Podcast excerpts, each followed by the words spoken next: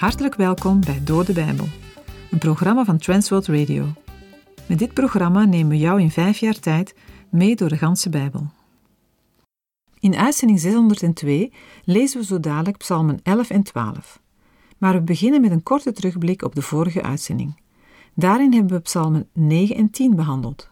Hoewel het in onze Bijbel om 2 psalmen gaat, vormden ze oorspronkelijk een geheel. Beide psalmen volgen een nummering met de Hebreeuwse letters. Psalm 10 sluit daarin aan op Psalm 9. Het is een lied van David, maar het is niet bekend bij welke gelegenheid hij dit geschreven heeft. Het is wel duidelijk dat hij in grote nood zat. De psalm begint daar echter niet mee. In de eerste helft van de psalm neemt David de tijd om God te loven en zijn geloof uit te spreken. Wat geeft David daarmee een mooi voorbeeld? Hoewel hij in grote moeilijkheden zit, begint hij zijn lied vol lof over Gods grote daden in het verleden. De herinnering aan Gods uitredding in het verleden geeft ook voor de moeite van vandaag hoop en vertrouwen. In Psalm 10 gaat de schrijver dan vooral in op de nood waarin hij zit. Hij legt het voor aan de Heere God. Vervolgens smeekt hij om de hulp van God in zijn situatie en hij eindigt opnieuw met een lofprijzing. David is zich ervan bewust dat de Heer het onrecht en het lijden wel degelijk ziet. Het gaat niet aan hem voorbij. David vertrouwt er ook op dat de Heer recht zal doen, al gebeurt het niet onmiddellijk. God staat bekend als degene die de hulpelozen helpt. Hij ziet hun moeite en het verdriet en legt het als het ware in zijn eigen hand. De uitdrukkingen van David laten zien dat de Heer nooit onverschillig met het lijden van zijn kinderen om zal gaan. Ook in de psalmen van vandaag zullen we lezen dat de Heere God een schuilplaats is voor de gelovigen.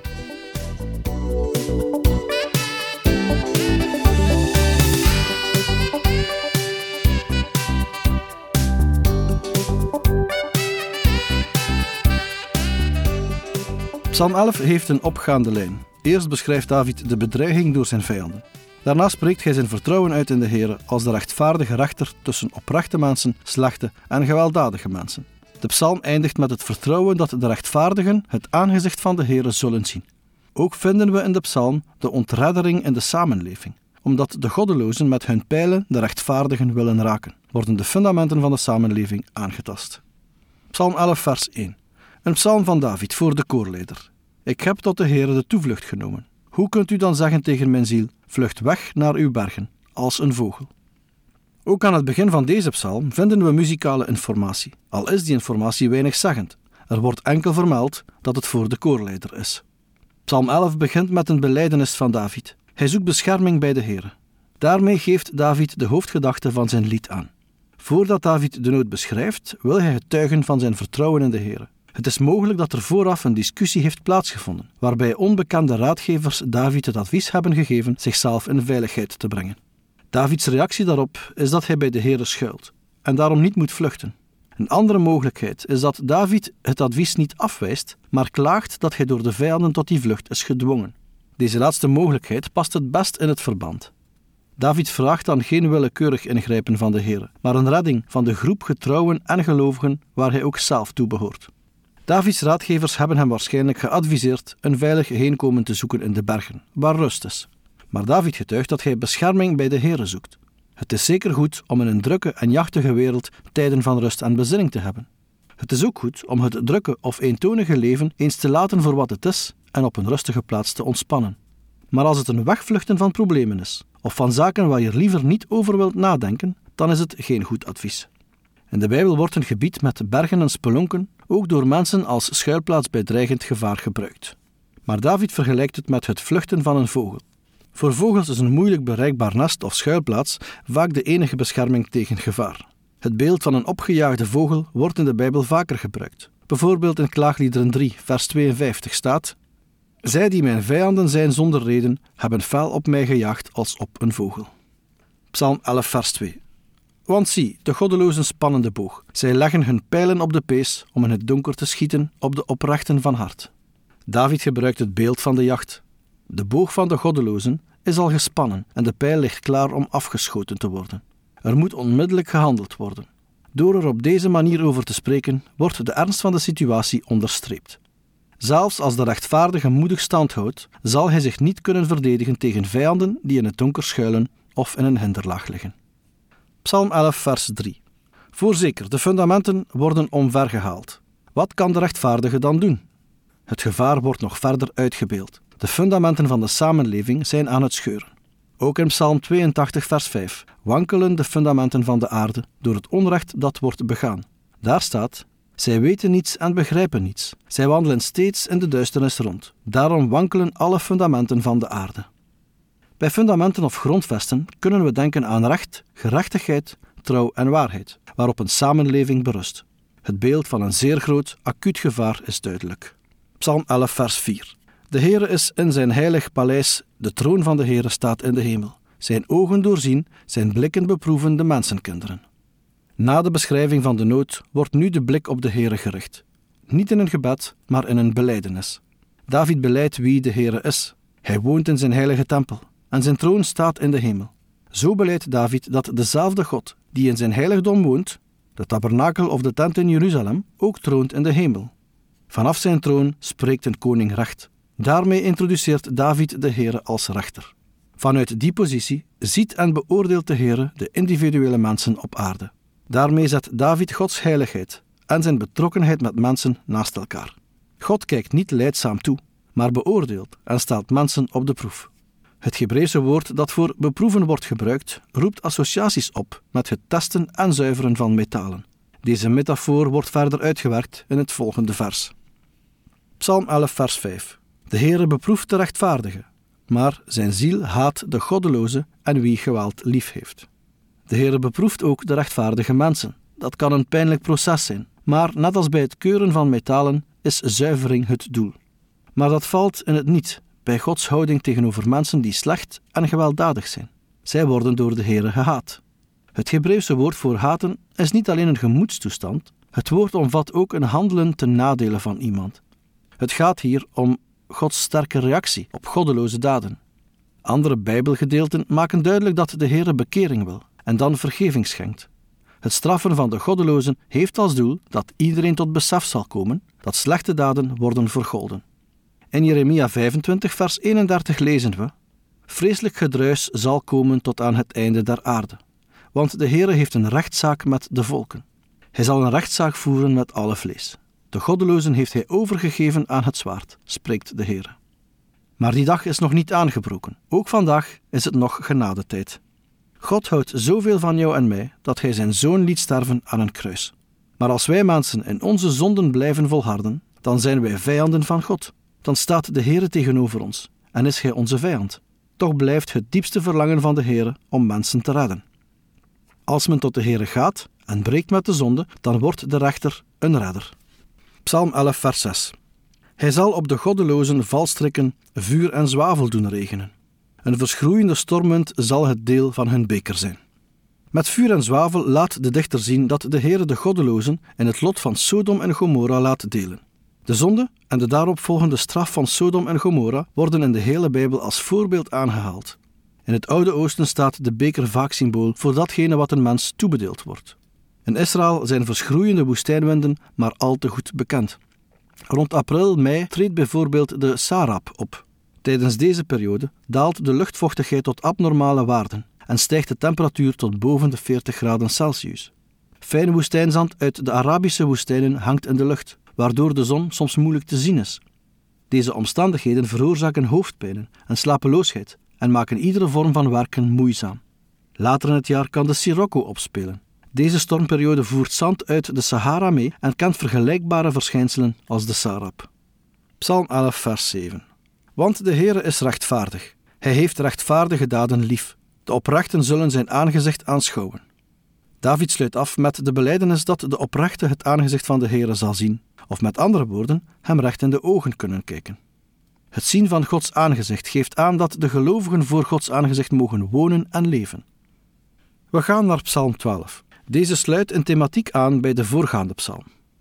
David klaagt over de toestand van het volk. De trouwe en gelovige mensen hebben hun invloed verloren en hun aantal wordt steeds kleiner. De dichter beklaagt zich over leugens, intriges en dubbelhartigheid. De mensen die op deze wijze manipuleren hebben dermate veel succes dat zij een ongekend zelfvertrouwen tentoonspreiden. Maar tegenover hun troebele woord staat het zuivere woord van de Heere. Hierop kan gebouwd worden. De psalm sluit af met een gebed om bescherming. De psalm is opgebouwd uit 2 delen. Het centrum van de psalm is vers 6, het enige vers waarin de Heere aan het woord is. Deze opbouw benadrukt de tegenstelling in psalm 12. Aan de ene kant de onbetrouwbaarheid van mensen, met aan de andere kant de betrouwbaarheid van de Heere. Psalm 12 vers 1, een psalm van David voor de koorleider, op de 8e. Ook psalm 12 wordt toegeschreven aan David en is opgedragen aan de koordirigent. Wie in de tijd van David naar een aanleiding zoekt waarin dit lied zou kunnen ontstaan zijn, komt, net als bij psalm 11, uit in de tijd van Saul, of denkt aan de periode waarin Absalom naar de macht greep. Want onder het actieve koningschap van David zal de situatie niet zo erg zijn geweest als in psalm 12 wordt beschreven. Het lied moet op de wijze van de 8e worden gespeeld. Dat is waarschijnlijk een aanduiding voor de laagste octaaf. In andere Bijbelvertalingen wordt met deze aanduiding verwezen naar een 8-snarig instrument. De term komt naast psalm 6 ook voor in 1 Kronieken 15. In 1 Kronieken 15 wordt gesproken over hooggestemde harpen en citers die 8 tonen lager waren gestemd. Het gaat daarom bij de woorden de 8e waarschijnlijk om een muzikale aanduiding en niet om de naam van een instrument. Als er hooggestemde harpen zijn en deze aanduiding de verhoogde speelwijze aanduidt, ligt het voor de hand dat de andere aanduiding, de 8e, een lage speelwijze aanduidt, de lage octaaf of bas. De laatste interpretatie is het meest waarschijnlijk. Begeleiding met een basinstrument past ook goed bij het thema van psalm 12. Psalm 12 vers 2. Breng verlossing, Heere, want goedertieren mensen zijn er niet meer. Onder de mensenkinderen zijn er nog maar weinig trouw. De psalm begint met een krachtige uitroep. De dichter roept God op om te redden. Wat David precies vraagt en voor wie, blijft nu nog onduidelijk. Maar dat zal later onder woorden worden gebracht in vers 6. De situatie die tot deze kreet dringt is wel duidelijk. Er zijn bijna geen gelovige en betrouwbare mensen meer onder het volk te vinden. Opvallend is dat de dichter dit op de hele mensheid betrekt, terwijl David waarschijnlijk vooral zijn eigen omgeving bedoelt. Voor het woord mensen in onze vertaling staat in de Hebreeuwse grondtekst alle kinderen van Adam. Psalm 12 versen 3 en 4. Valse dingen spreekt men tot elkaar, met vleiende lippen, dubbelhartig spreekt men. Laat de Heere alle vleiende lippen afsnijden en de tong vol grootspraak. In plaats van vriendelijk en trouw te zijn, liegen de mensen tegen elkaar. Mensen praten elkaar naar de mond en doen zich anders voor dan ze zijn. David roept de Heere op dat soort mensen, die spreken met dubbele tong, te vernietigen. Daarbij gaat het om de mensen die door sluwheid en vlot gepraat zich overal denken uit te praten. Zij menen anderen te kunnen overheersen. Psalm 12 vers 5. Zij zeggen, met onze tong zullen wij de overhand hebben. Onze lippen zijn van ons. Wie is Heer over ons? Mogelijk dat onderdrukkers deze woorden niet letterlijk hebben uitgesproken, maar wel dat hun spreken en optreden hier feitelijk op neerkwam. David protesteert tegen mensen die maar zeggen waar ze zin in hebben. Deze dingen gaan ook de gemeente van Christus, de kerk, niet voorbij. Christenen moeten de waarheid spreken. Zij moeten niet met dubbele tong spreken en geen 2 gezichten hebben. In het Nieuw Testament lezen we in het Bijbelboek Judas 1, versen 14 tot en met 19 het volgende. Zie, de Heere is gekomen met zijn 10.000 heiligen, om over allen het oordeel te vellen en alle goddelozen onder hen terecht te wijzen voor al hun goddeloze daden, die zij op goddeloze wijze bedreven hebben, en voor al de harde woorden die zij, goddeloze zondaars, tegen hem gesproken hebben. Zij zijn het die morren, die klagen over hun lot, die naar hun eigen begeerten wandelen. Hun mond spreekt hoogdravende woorden, terwijl zij mensen naar de ogen zien, terwille van voordeel. Maar u, geliefden, herinnert u zich de woorden die voorzegd zijn door de apostelen van onze Heer Jezus Christus, dat zij u gezegd hebben dat er in de laatste tijd spotters zullen zijn, die naar hun eigen goddeloze begeerten wandelen. Zij zijn het die scheuringen veroorzaken, natuurlijke mensen die de geest niet hebben. Psalm 12, vers 6. Om de verwoesting van de ellendigen en het gekerm van de armen zal ik nu opstaan, zegt de Heere. Ik zal in veiligheid brengen wie hij weg wil blazen.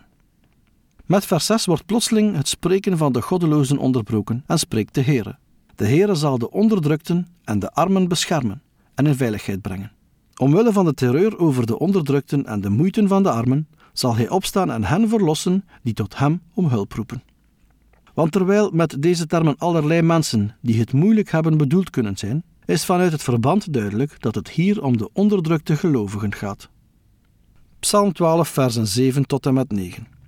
De woorden van de Heere zijn reine woorden, als zilver gelouterd in een aarden smeltkroes, gezuiverd 7 maal. U, Heere, zult hen bewaren. U zult hen beschermen tegen dit geslacht, voor eeuwig. Overal draven goddelozen rond, wanneer de gemeensten onder de mensenkinderen verhoogd worden. In tegenstelling tot de woorden van de eerder genoemde onbetrouwbare mensen, is het woord van God volkomen zuiver. David vergelijkt het met 7-maal gezuiverd zilver. In vers 8 spreekt David zijn vertrouwen op de Heere uit. De Heere zal de gelovigen beschermen. Toch is daarmee de dreigende situatie niet direct beëindigd. De bescherming van de Heere vindt plaats in de context waarin ongelovigen de overhand schijnen te hebben en het lijkt of alle mensen God ongehoorzaam zijn. Deze psalm benoemt het probleem van oneerlijkheid. David ziet steeds minder mensen die te vertrouwen zijn. Onder de mensen lijken list en manipulatie met woorden de kop op te steken. De zonde van de tong is volop aanwezig. We zullen het er ook over hebben wanneer we Jacobus 3 zullen bespreken. De manier waarop David God aanroept doet denken aan Elias' wanhoop in 1 Koningen 19 vers 14. Daar lijken ook geen mensen meer te zijn die geloven, buiten Elia zelf. Het bijzondere van Psalm 12 is ook dat God direct antwoord geeft. De zwakke en verdrukte gaat hem aan het hart en daarom zal hij in actie komen en hen redden. Wat God zegt, zal hij ook doen. Paulus schrijft later in Romeinen 8 vers 31: Wat zullen wij dan over deze dingen zeggen? Als God voor ons is, wie zal tegen ons zijn? En inderdaad, bij de Heere is bescherming te vinden, ook vandaag. U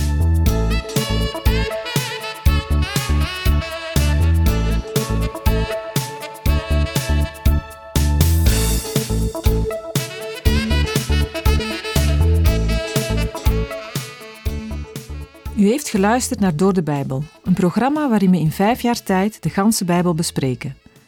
De basis voor het programma is de Bijbelstudiereeks van Dr. Vernon McGee, Through the Bible. Deze werd in het Vlaams vertaald en bewerkt door Transworld Radio. U kan elke werkdag naar een nieuwe uitzending luisteren en u kan ook steeds voorbije uitzendingen opnieuw beluisteren of downloaden. Als u wilt reageren op deze uitzending of u heeft vragen, dan kunt u uiteraard contact met ons opnemen. U kan een e-mail sturen naar doordebijbel@twr.be. Verder kan u op onze site terecht, www.twr.be.